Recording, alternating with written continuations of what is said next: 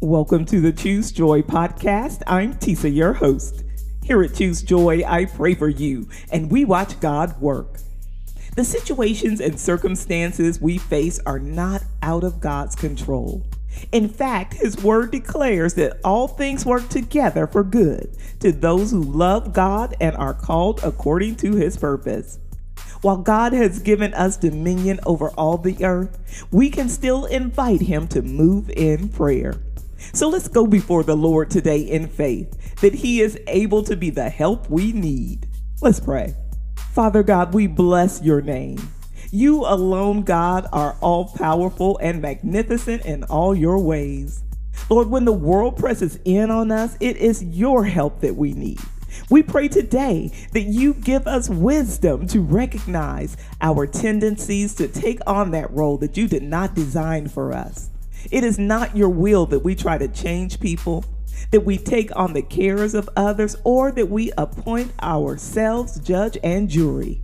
So it is our prayer today that we move ourselves out of the way and let you be our perfect help in every situation.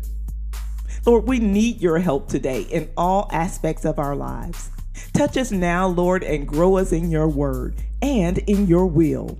Let your words be written on our hearts that we do not stray. Bless our family, Lord, with exactly what each member is in need of today. You alone know the desires of their hearts and are able to supply their every need.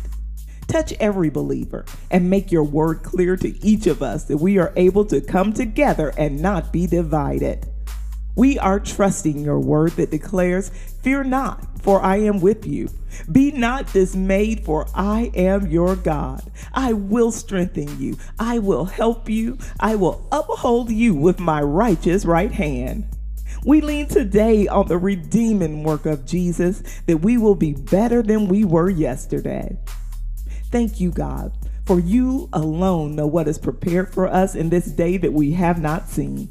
We ask that you strengthen us for every challenge, prepare our hearts for your favor, and set our eyes on good over the bad.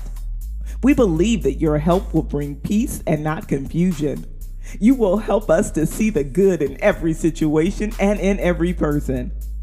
Our feet will not stumble on blocks put up by the enemy because our help comes from you who made heaven and earth.